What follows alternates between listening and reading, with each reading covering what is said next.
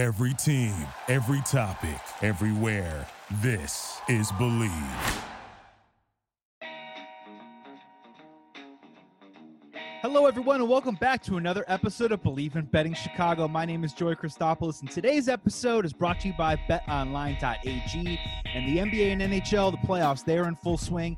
MLB heading towards the stretch run. So our partners at BetOnline.ag have you covered. So take full advantage of sports being back and get in on the action with hundreds of odds, futures, and props for you to bet on. And there's always that online casino as well. It never closes, folks. So what are you waiting for? Head to betonline.ag today and sign up to receive your welcome bonus on your first deposit. Again, betonline.ag and sign up today. BetOnline, your online sportsbook experts. Ladies and gentlemen, welcome to the pod today. We're talking Chicago Cubs, so it's time to check in right now with our two Cubs experts. First, coming up on the pod, he's heading down to the parade right now. The Josh Osich, Andrew Chafin, AJ Ramos, Jose Martinez, Cameron Maybin parade. It's Sean Graves. Hello, Sean.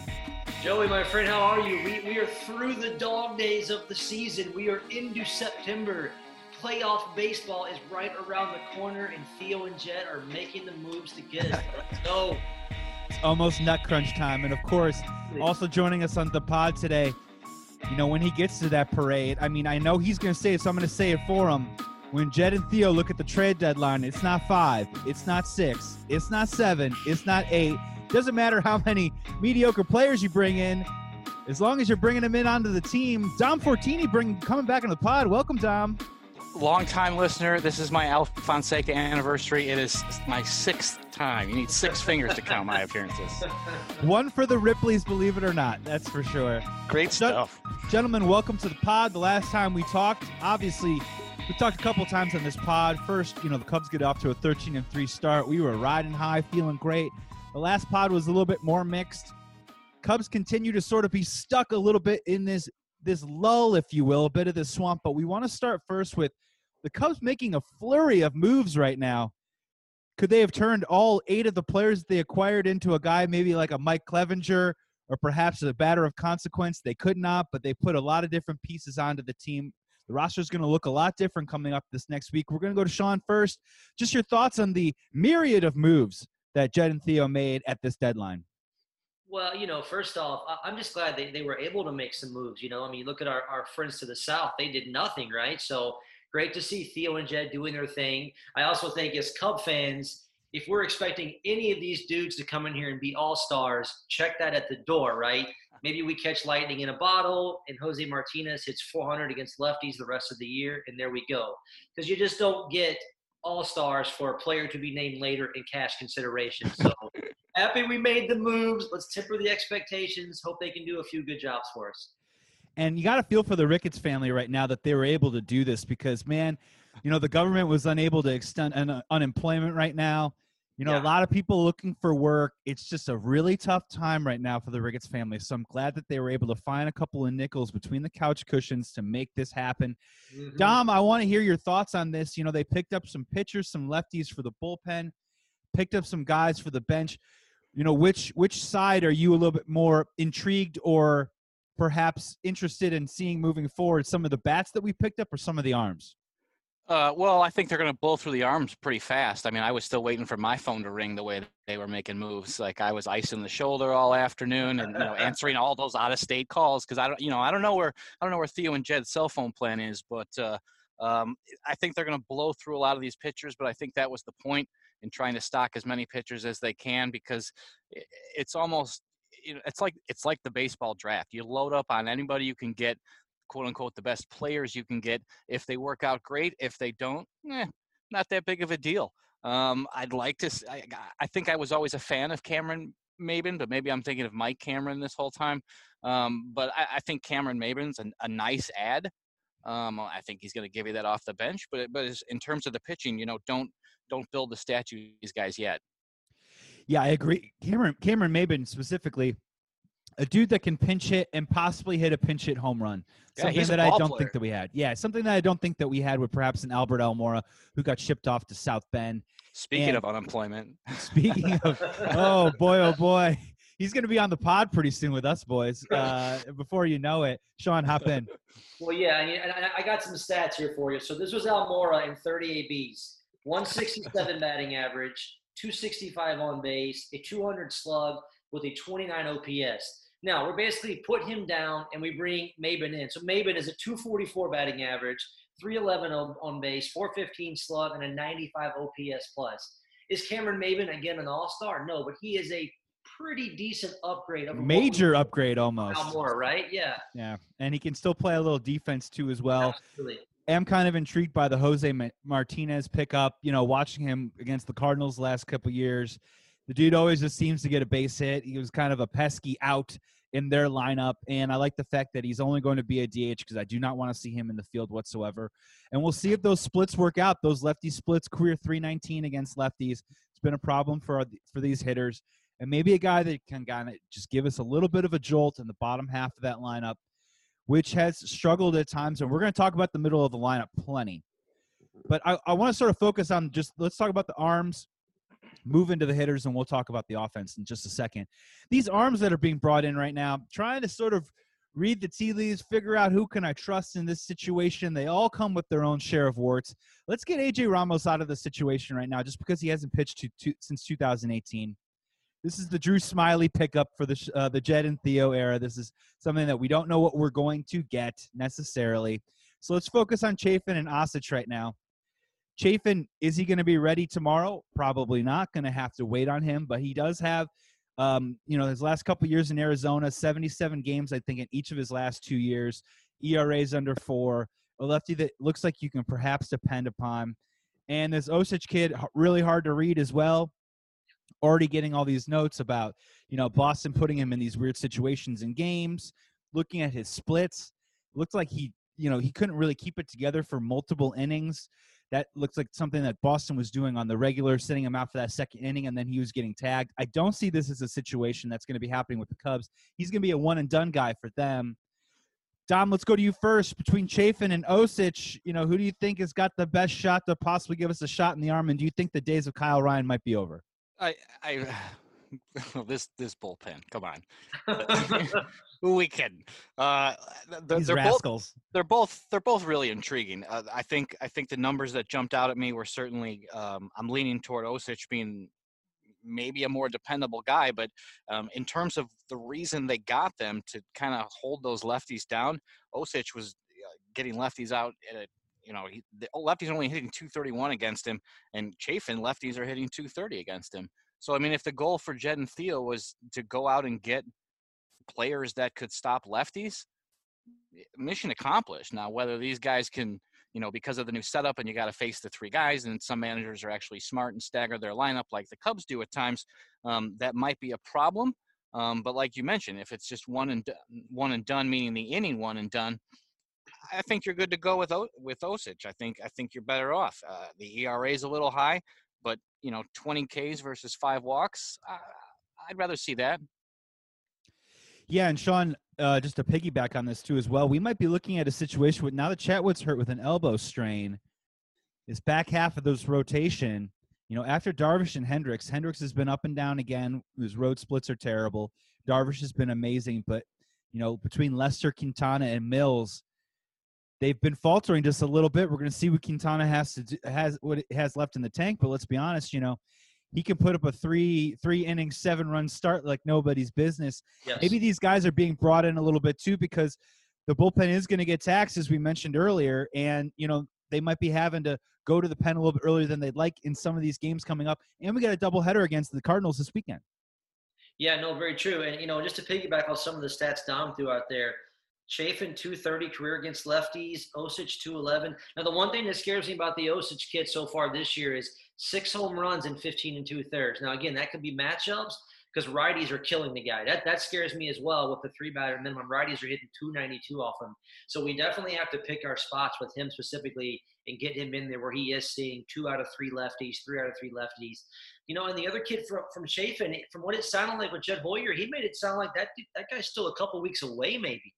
So he legitimately might be the last two weeks of the season that we're even seeing him. So how ready can he be in South Bend going forward. So again, you know, if they could just come in, get the lefties out, do their job, I'm okay with the moves. I don't think they're going to come in from the left side and be, you know, Randy Johnson by any means, but help Kyle Ryan out, push him back a little, and let's see what happens. And if it really is going to be two weeks, that's a really tough proposition to be bringing a guy in with 10, 12 games left. And these are all just white knuckle tight games when you're trying to secure a division. I mean, playoff spots are extended. Obviously, the Cubs have a great shot at making the playoffs right now, but you really want to win that division and just give yourself an opportunity there. And like you just said, six home runs in 15 innings. Folks, let's do the math. If you were a starter and pitched 180 innings, that's a lot. That's 72 home runs. Yep. That's a lot. it's like the inverse of a Yep. Barry Bonds, Mark McGwire type season. Um, so you really have to keep an eye on that too. Dom, let's talk about the hitters real quick. We just mentioned Cameron Maybin. You know, what do you think Jose Martinez brings to this team? Could he be a shot in the arm, or do you just think he maybe provides a little bit more of a professional at bat in the mix? You know, we're bringing Souza back. We've been running Caratini out, but maybe just more of a blend at that DH spot. Yeah, definitely. I, I mean, none of these guys are, are going to start the barn on fire for sure. I, like you mentioned, they're- both ball players. Uh, Jose Martinez has been nothing but a professional. He's crushed the Cubs at times. Cameron Maybin, we already talked about. He's, you know, he knows how to get it done. Uh, these guys are barely hitting 250, um, but that's not really what they're here for. That's pretty good on the Cubs right now, though. By the way, That's they could they 250 right could now. start at a corner position. That's all I'm saying. yeah. Can they close? I don't know. Um, but Cameron Maybin is a guy who's going to, you know, 714 OPS versus right-handed hitters. Martinez, you've got control over for a couple of years, so I could certainly see the positives of him. Um, Maybin's a free agent after this year. Roll the dice. If Cameron Maybin is out there and he's the best you can get right now, that's not a bad grab. Sean, what are you looking for from Jose Martinez? I, I'm assuming he's going to be in the lineup. If not tonight, maybe tomorrow. Yeah, for sure. And you know what you just said, Joey, too. 250 makes you an all star on this team because we're as a team we're hitting 208 against lefty, so 250 is outstanding. And I think 226 is a team. Yeah, no. So I, I, I'm kind of with Dom on that, you know, and I kind of think of this in the in the sense of who who are we taking a bats away from, right? We're taking bats away from an Almora, probably Caratini from the right side, probably a David Bote who, you know, in the pinch is great, but when he plays consistent, just strikes out way too much. So you put him in there against lefties, take those guys out. You get KB back tonight, which is now confirmed. Now all of a sudden, you got some guys that should do some damage against left-handed pitching. Let's just open up the can of worms real quick. KB confirmed coming back tonight. We don't have the lineup out yet. Is he hitting leadoff, or would you put him somewhere else? Would you leave Happ there and perhaps put KB what in the six hole, five hole? Let's go. Uh, let's go around the horn. Where do you guys think that he should be slotted in the lineup? Sean, we'll go first with you. Yeah, well, yeah, and you know I was the biggest KB leadoff like go getter in the beginning of the season, but that that won't be the case now. I think Ian Happ absolutely has to stay there. You know, me and you talked recently. Maybe maybe we bump Riz down to three, slide KB into two. That doesn't sound bad. Or I, I don't know, man. I don't know that we can keep Javi in the four spot anymore. We just can't do it. The strikeouts are just brutal. You know, he 0 for 0 for 11 with eight Ks this weekend. So maybe Riz has to slide down to the cleanup spot. KB slots in at two or three. Schwarber gets bumped up a spot, something like that. Yeah, Baez looks like garbage. We're going to get to that in a second. But Dom, now that KB is back, how would you like to see the lineup sort of uh, slotted for you personally moving forward? I wouldn't I wouldn't mind seeing him at a nine spot. Just I I mean I know that's that's a little unheard of, but you may as well. It's like a second leadoff spot, and, and you know if he's going to get on base somewhere, get on base for the guys who are going to get you in. Um, you obviously, have Happ doing extremely well. Might as well be Player of the Week last week. Um, I, I keep Rizzo at number two just because it looks like he's getting more comfortable there. He's hitting the ball well in Cincinnati, yeah, starting to roll.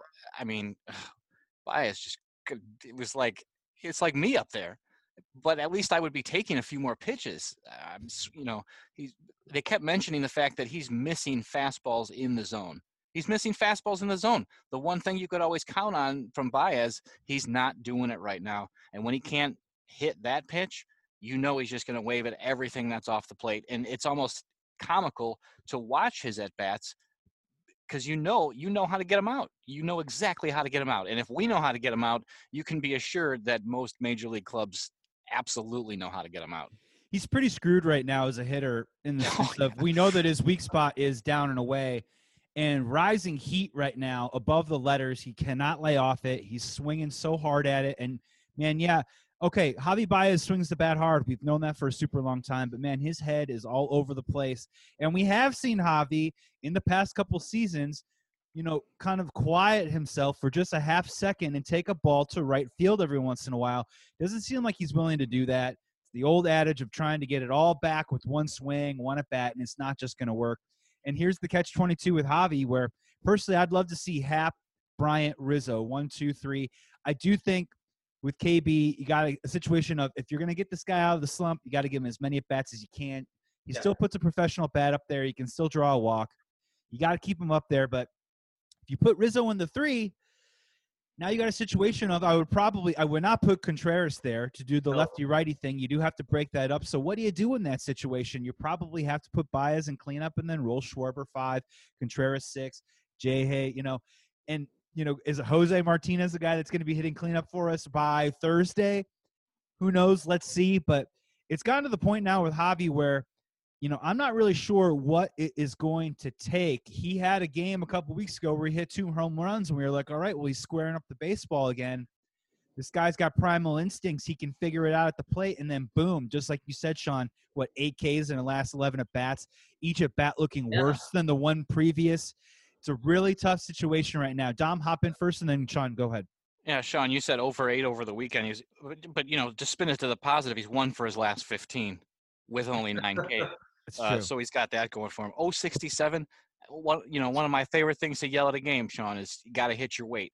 Yep. That's that's the least I could expect out of you. And he's hitting, you know, he's hitting my weight right now, and that's definitely not good. I was gonna say, oh, 67, you got to hit the weight of your dog. That's at least. right? it's not a human. It's not humans anymore. We're in the, we're in the realm of pets. Sean, go ahead. Well, yeah, and especially you know Javi's second on the team in plate appearances behind Riz at the 134, and he's batting cleanup. Like Dom said, you have you have to take a few pitches. I mean, 230. What is he? A 202 batting average with a 246 on base. Javi's OPS plus right now is 64. 64. that that that is what Dominic's OPS plus would be if he was the starting shortstop for the Cubs. You can't have that in the cleanup spot. Now, th- this is a crazy idea, and I and I'm I'm not the biggest fan of moving him around because he's probably swinging the bat the best he ever has as a Cub. But what about a guy like Jay at the four spot? You're just looking for contact right there, right? It's not the old days where I have to have a guy in the cleanup spot looking for a three run bomb. On this Cubs team, you're just looking for a guy to make contact when there's first and second, first and third. Keep the ball in play. And Jay is raking right now. And the funny part about it, we've toyed around with this preseason about could Jay Yeah. Hay be our three hitter, just a guy that's going to give you a professional bat, put some contact on there, and maybe not necessarily, you know, hit the ball 450 feet, but maybe drive in some runs via the ground out or sacrifice fly. We are getting into that realm, and you know, let's give him a little bit of credit. You know, I think Ian Happ by far has been our best offensive player. I don't think there's any dis- disagreement there among the panel. But in terms of balls hit hard this season, Happ is right there. I think Rizzo's been robbed a couple of times. I think he's had some real hang with him situations where he's hitting the ball on the screws and isn't getting anything to show for it. And then Yeah. Jay Hay. Jay Hay's the only other dude that's hitting the ball hard consistently. And maybe there will come a time. My my, my only thing is Jay Hay and Schwarber are probably the two guys that I think are most likely to either improve or produce in that run producing part of the lineup. The thing is just what do you do with Rizzo at that point? Because you can't have two lefties going back to back like Yeah. that. It just makes things really difficult. When you play a team like the Brewers and Josh Hader, you know what I mean? That is just chum in the water for them. What do you do in that sort of situation? And it's getting to, it's getting to crunch time right now where some of these guys got to really start turning it around you know let's let's just talk about it you know x factors we're heading into the last stretch 20 something plus games left to go in the season cubs got a lot of double headers coming up. Dom we're going to go to you first. Out of the group of the guys that we know for a fact let's leave kb out of it right now because he's been injured. The guys that we know are not performing to their ability right now rizzo schwarber contreras baez. Dom who are you looking at right now that maybe not who you think is most likely to bounce back because that could be Rizzo, but who's the guy that we need the most? I'm definitely saying Baez. You need that right-handed. You need that strong right-handed bat. You need the pitcher to fear someone in the lineup, not have you know, happen. Rizzo get on in front of him, and then like, okay, great, I can strike this guy out. At least I can get someone to roll over a ground ball. Then we're out of the inning.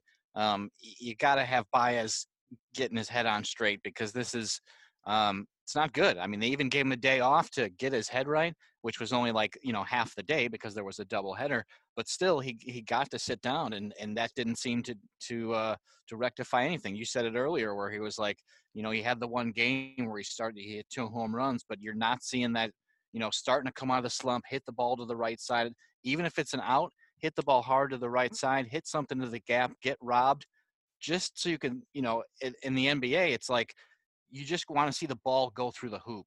You want to see him hit the baseball first. And, you know, I don't want to see weak contact. I want to see some sort of contact from Baez. And maybe Pittsburgh is just the right just the right team to bring that out of him. Um, I feel like Rizzo's hitting the ball very well. He's starting to come out of that shell over the weekend. It doesn't matter. He's going to give you a quality at bat where you can't say that about Baez right now. So that's what they need. They need him to to sharpen up a bit. And it's sitting Javi down for a game is almost unheard of, and that's how you know how bad it is. Because even when he is scuffling, you got to keep him in the lineup just because of all the different intangibles: the base running, the tags at second base, the defense all of that stuff, the entire package of Javi Baez, you just want that dude in the lineup, whether he's hitting or not. And you're right, Dom. Maybe he's sitting in the doctor's office right now, and they're coming in and they're looking at the clipboard and the sheet, and then he's just like, "What's wrong with me, doctor?" And he's like, "Well, it's not going great right now, but here's what I want you to do. I want you to play the Pirates for the next three days, and I want you to call me at the end of the week, and let's just sort of see where we are at right now." you know, Sean, I want to ask you about your X factor too as well, and I, I want to hear your thoughts on this Javi thing because the other thing that's kind of running through my mind right now is all we talked about in preseason, the real preseason before stoppage of play, before 60 game season, everything was that Javi was on the doorstep of signing a mega deal. Yes. We're talking something well over a hundred million dollars, probably over 150, maybe even over 180. And that that those talks got stalled or they were tabled for the time being everything collapsed on itself now we're in a 60 game season and now the market or the the landscape of financials is completely different poor ricketts family anyways my question for you though is as a human being me personally you know i'm definitely thinking about that when i strike out for the seventh or eighth time in the 11th at bat and i'm looking up to the sky like javi is walking to the dugout and being like man I could have 187 million dollars right now, and it could be messing with his head that maybe that number is going down by the day. I don't think that there's truth to that in the actual market of baseball for Javi Baez, but do you think maybe it's going through his mind a little bit right now? Yeah, I mean, I think that's the one thing, you know, as fans, we never truly know what these guys are going through behind the scenes and what is on their mind. You know, is he going up there and he's just gripping that that wood just a little bit tighter each time he strikes out because he is thinking to himself, shit, man, I was a week away from a buck 80. And now I'm up here in a pandemic and, and economics, and I'm striking out left and right. I look like 2014 Javi again oh my God, am I going to get whatever? I have a second kid on the way. You just never know the things that run through these guys' minds when they're behind the scenes. So, I mean, he's a human being. There's no way it's not in his head. Now, is it affecting him on the diamond? And dude, just think about it for a second. When you give up a shift on a Saturday night during a busy season at a restaurant, and then the next day you go into work at Sunday, you had a great night Saturday night, right? Uh-huh. But on Sunday you walk in and you go, "How did it go?" And everyone's like, "Dude, we raked. I made 330. This dude made 360. and you kick yourself a little bit, right? And we're talking about this is just our jobs, man. Like that is just a yeah. totally normal human feeling to just be like when a check or money is waved in front of your face and the deal isn't signed and done, you know, you're kind of thinking to yourself, damn it, what just happened? Hop back in, Sean. Well, I mean, I, I and I want to. We're jumping all over Javi, and rightfully so. And I think Dom, Dominic's 100 percent right that he's our guy that has to. But let's please, please, please not leave uh, Willson Contreras out of this conversation too. If there's another guy that's right there as far as disappointment goes this year, it's our catcher who's letting game-winning pass balls through his legs, who's hitting a buck 96 at the plate, who looks I mean, you want to talk about missing fastballs down the middle of the plate and then swinging over the top at changeups and curveballs. Willie's right there with Javi as well. Just just making a note of that. And he can't complete a throw from home plate to second base. It seems like that's been a huge issue. And let's see how it goes, right? Because Contreras was a guy that in the offseason, when we were talking about it, I thought it was a guy that was a perfect time to flip at this time. I understand offensive catchers, an all star catcher like Willson Contreras, Yeah. it's hard to come by, but at some point, man, you do need some stability from defensively from that position. It's very clear that he is no longer the personal catcher of Yu, Darvish.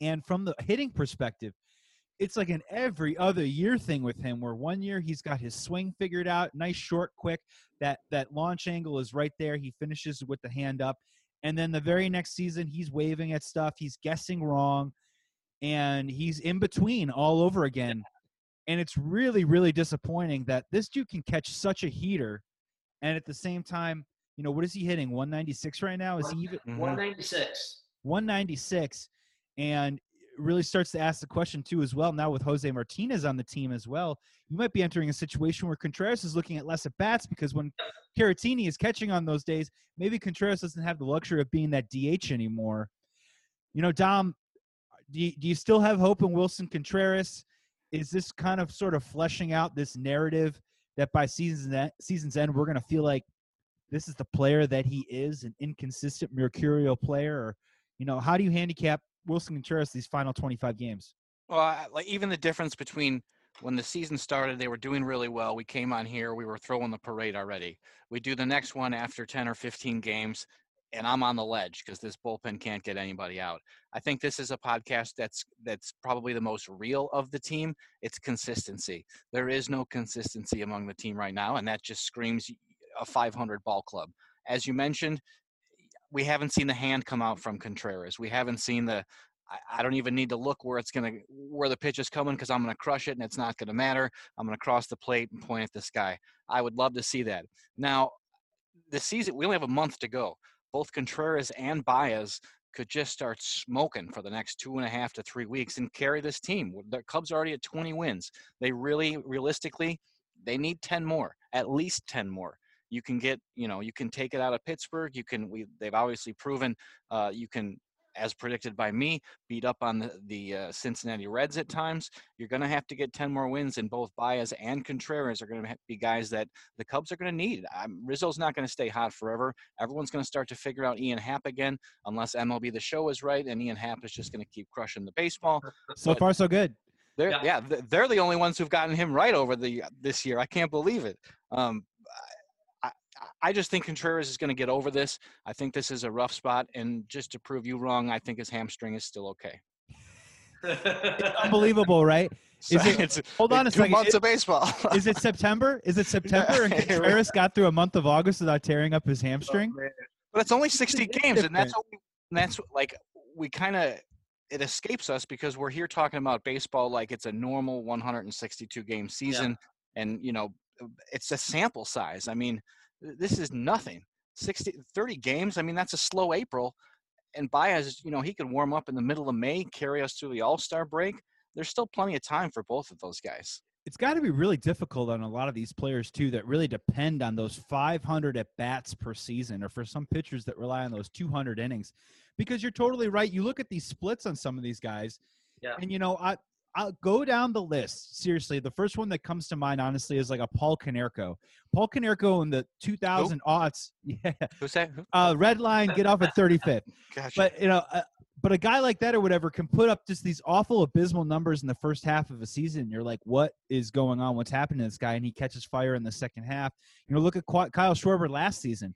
We we came into this season with such positive sentiment and so many high hopes for Kyle Schwarber, not based on his season in totality. His first mo- first half of the season was very much the disappointing Kyle Schwarber that we had seen the last two and a half seasons. It was that second half when he hit 260 and slugged over 600 and and just absolutely hit everything in sight that final month of the season.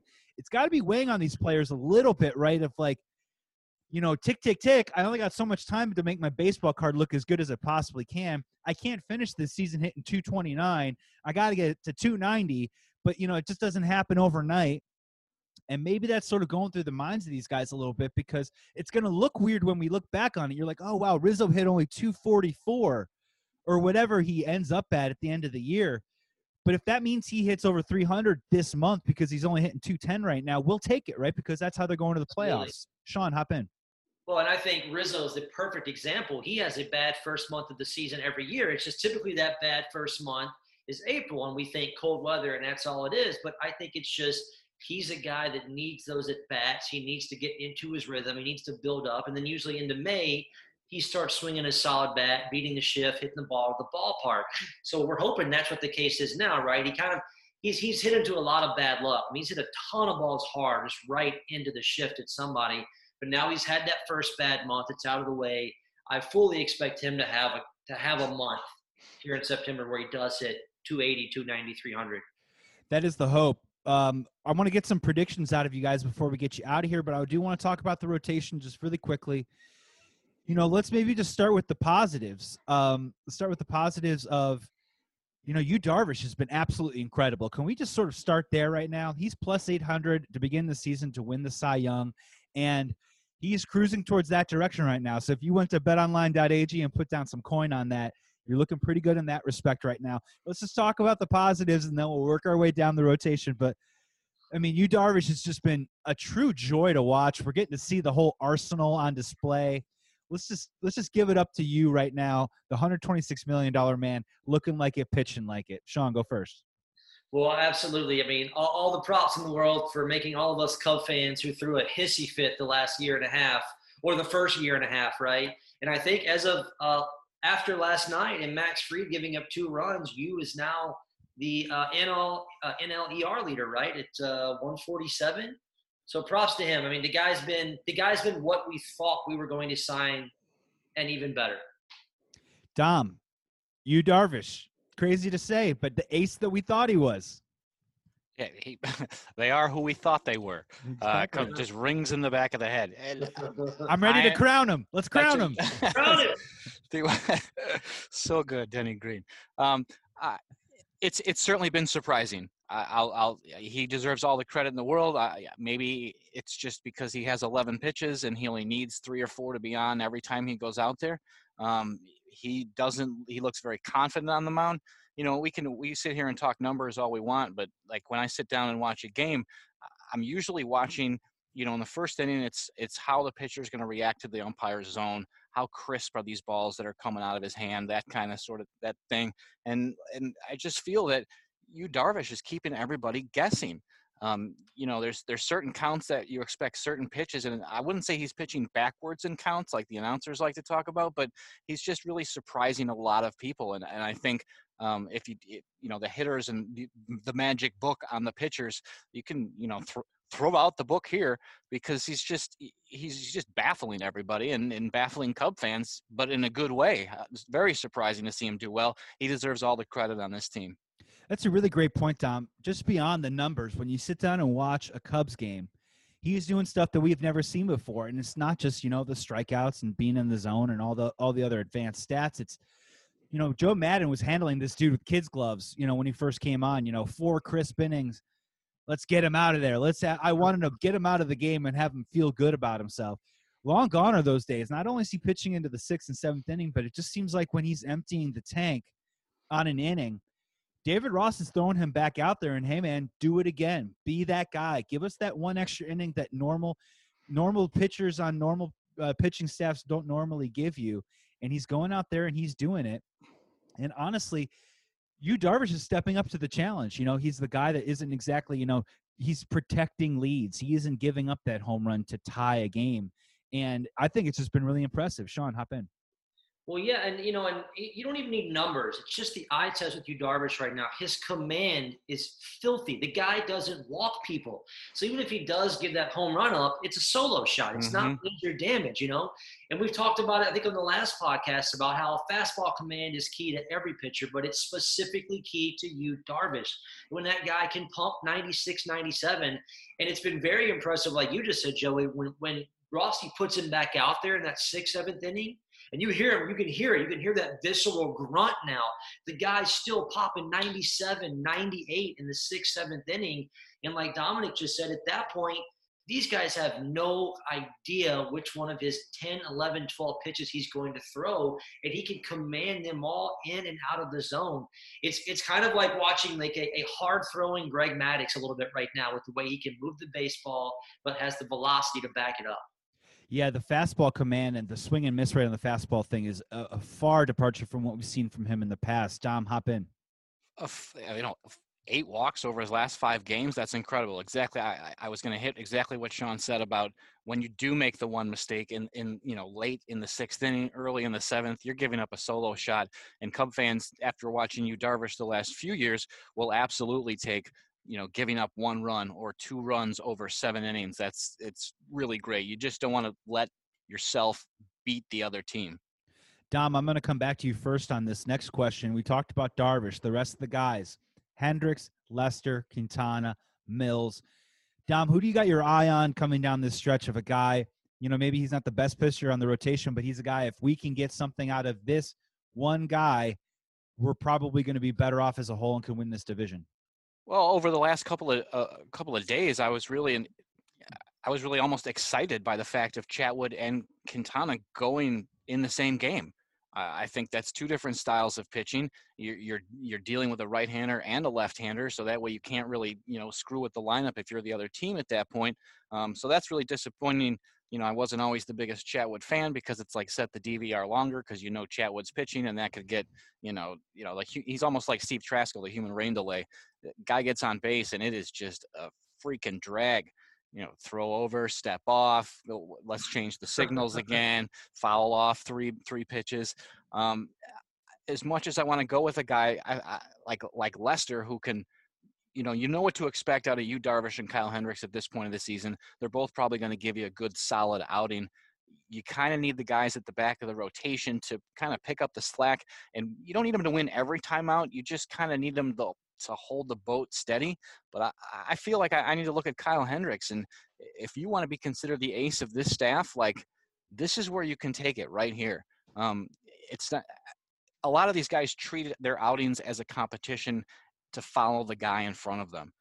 If Yu Darvish goes out and throws a good game, Kyle Hendricks should be the man who is like, give me, give me the, the GD ball because I'm going to go out and make that outing look like child's play. And I think as much as his face doesn't reflect that, I know Kyle's a he's a battler. He he wants to do that, but I, I think I need to see more wins out of Kyle Hendricks over the next month.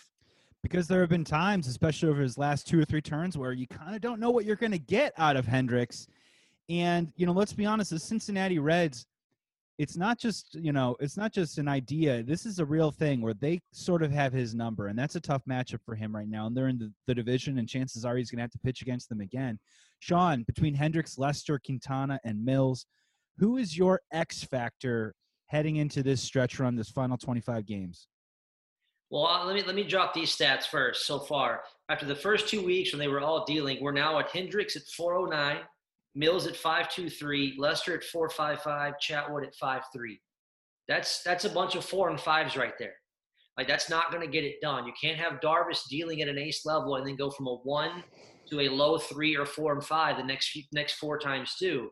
I mean, now we start getting into territory for me with days off where we're skipping guys and we're getting Darvish an extra start and so forth.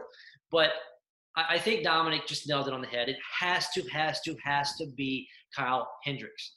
We're not going to depend on Lester to come out there anymore and be the two starter. He's just too he's too home run ball prone. That's going to happen every game, right? It has to be Hendricks. You know, he's going to go again tomorrow night on the road in Pittsburgh. The guy's got to pitch well. He's got to pitch well on the road, and I, don't know what that's about. Like, it's not an atmosphere thing, right? Because there's nobody in the stands this year, and, and it's still the same thing as last year. So I'm not really sure what that's about. I mean, I know specifically the Reds give him fits, but it's not just the Reds he struggles on the road, period. So it has, for me, like Dominic said, it starts and stops with him. And then, you know, Quintana's going to go into the rotation now. We'll see what happens with there. You know, a guy that I've talked to Joey a lot about, just wanting to get a really, really good look at him as far as the back end of the rotation is Alzolay. Like, don't we have to get a look at him in the next two, three weeks of the season, not just for this year, but for next year? That's another guy that can throw 95, 96 on the heat, another hard thrower, which we don't have outside of Darvish in the rotation right now. Dom, hop in. And how about you know how about him just stepping up, especially as a you know the quote unquote rookie pitcher and buzzing the tower of their team. Like Yeah. I, I couldn't have been more excited for him to go out there and just really rile everybody up. That was a, that was an excellent move on his part, and that led to a really exciting back half of that doubleheader, an Enrico Palazzo style doubleheader. and we got another one coming up this weekend. So hopefully they're going to be able to to bring Alzolay in there and maybe see what else he can continue to prove. I'm with you guys. You know, I'm looking at Hendricks. I do want to say that, but I'm in just for the sake of argument, I'm going to go somewhere in a different direction. Sean, you're totally right on Lester. Lester's five innings, two runs, and you're happy. Anything more than that, you go, whoa. Anything less than that, you're not that surprised, right? Yeah. And Alec Mills, I want to say Alec Mills, but he's not really an X factor for me. You know, your your fifth rotation guy is definitely going to usually be a bullpen day. Sure, would I like to see him pitch like he did in the first two weeks? Sure, would I like to see him pitch better than he has the last two weeks? Yes, but there's got to be some sort of middle ground there. Five runs, three, you know, I mean, sorry, five innings, three runs, somewhere along those lines. The guy that I'm looking at is Jose Quintana, guys. A dude that came into the rotation, going to be a free agent this year, is a guy that has proven over a five, six start span can pitch lights out. It is very, very possible. He can get on a roll. He looked pretty sharp in his last outing, pitching what three innings, was able to Mhm. case some guys. Swing and miss is a big, big, big thing with Quintana, and I was seeing that in his last outing right now. Look, if the guy can come out there and just give us that bit of a burst, I don't know if Quintana's good over the long haul of a season anymore, but that's not what we're looking at. We're looking at a short spurt right now, three, four, five starts. I think Quintana can really turn this thing around and help that back end of the rotation out and get us a win on a day when we we might have to be fighting for it. Maybe it's a little bit more of a 50-50 game. Sean, hop in. Yeah, no, I think you're spot on. We we just need Quintana right now to be a solid number three starter, not an ace, not even a two. Be a solid number three starter because we are at this point talking probably five regular season starts before the playoffs.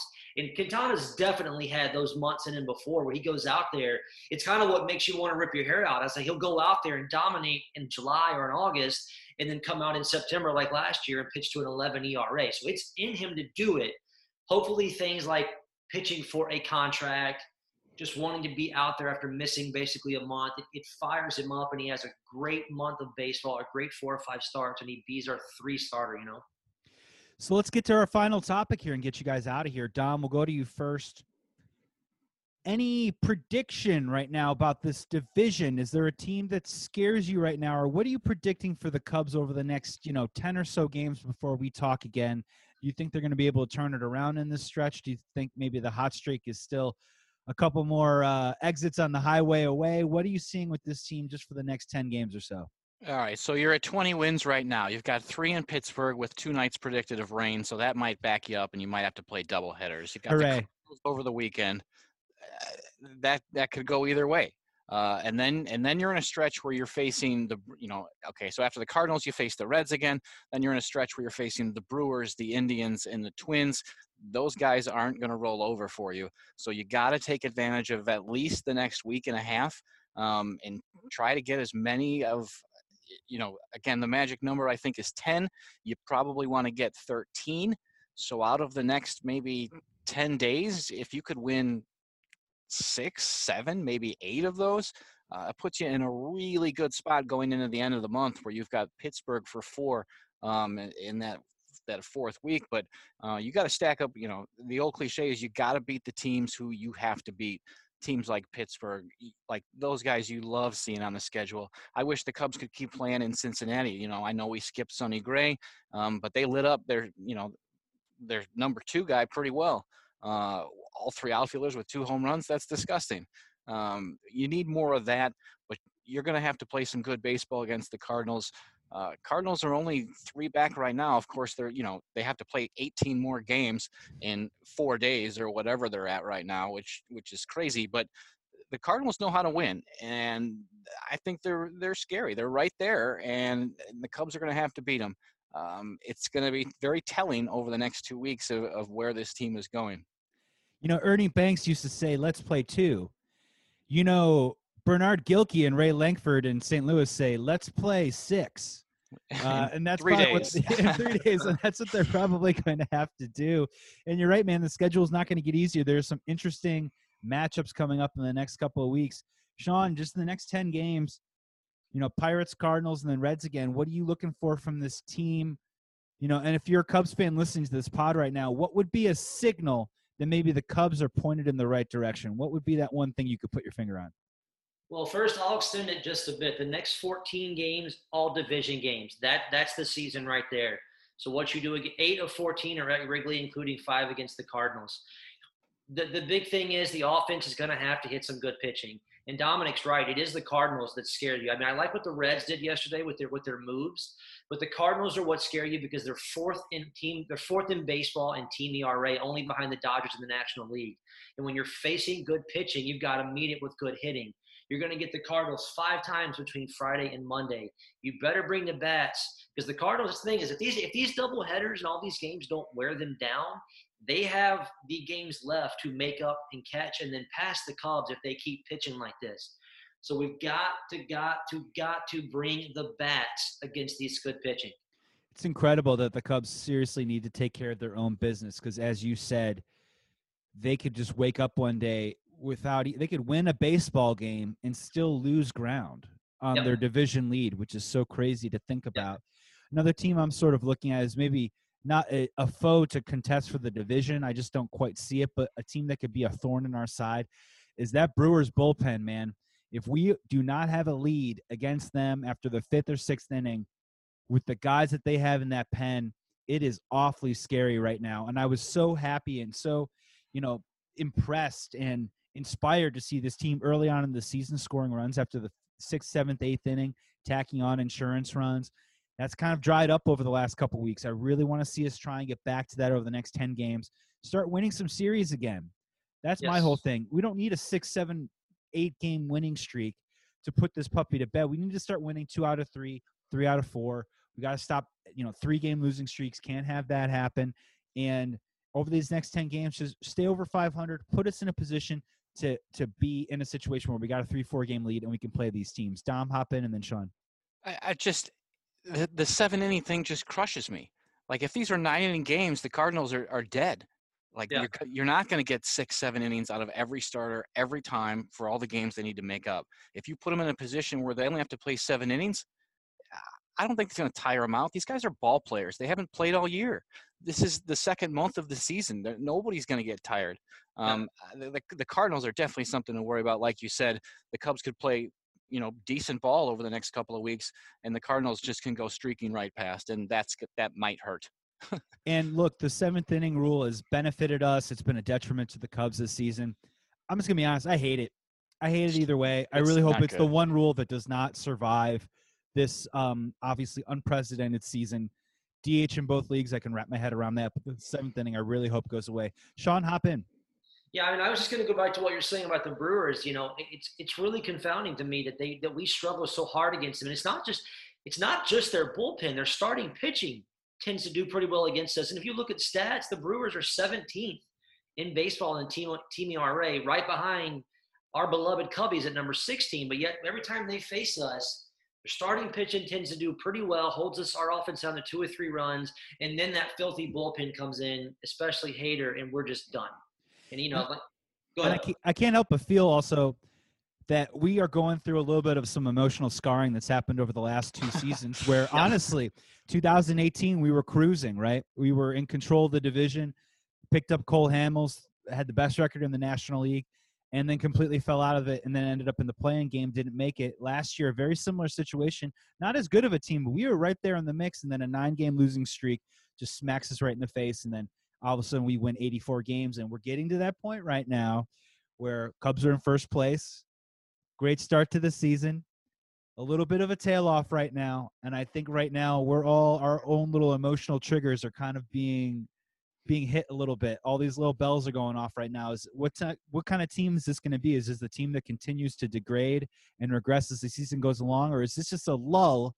And then the team comes back and reveals the, per- the the team that it truly is, and it's just going through a rough patch like a lot of teams go through right now. Yeah, for, for sure. And you know, and we have 26 games left. I think my number at the beginning of the year I set over under at 35. So I need 15 and 11 to hit that number on the spot. I still think that's possible. If you go 13 and 13, that's 33 wins. 33 wins, I still have to believe probably get you the division. I mean, unless unless the Cardinals just don't let up and they just steamroll and they go something like 20 or I don't even know how many games they have left at this point. If they go 25 and 5 or whatever, I don't see that happening. They're actually letting the Cardinals play all 162 this season. I was going to say um, they have 55 games left to play. so we're just going to do four inning four inning triple headers, right? yeah, we're just gonna we're gonna go by winning percentage. They're gonna play 162, and we'll play 60. And you're right, man. Uh, 34, 35 still looks like the number that it's gonna take to get there. 33 probably gets the job done. 32, 33 right now looks like you're definitely in the playoffs in the National League. So the Cubs are on course right now. They started off 13 and three. They've been under 500 since. Let's see if we can play maybe a little above 500 ball. Not lights out, but let's see if we can bring ourselves there. Gentlemen, this is going to do it for today's podcast. Little Cubs check in right now as they begin a series with the Pirates tonight and then the Cardinals. Big Cardinal series this weekend. Sean Graves, thank you for joining the show. Dom Fortini, thank you for joining the show, guys. Always a thank pleasure. This was Bleav in Betting Chicago with Joey Christopoulos. Today's episode is brought to you by betonline.ag. Sign up today for your first free deposit at betonline.ag. Make sure you check it out. And thank you for checking out the pod today. We got plenty more coming up this week. And then next week, it is going to be on. We're talking football, we're talking baseball, we're talking basketball. Sports is finally flush. We are in the flush season right now. And so far, let's just make sure it just keeps going and we'll be all right. Until then, thank you for listening. Be kind, be good, be safe and we will talk soon.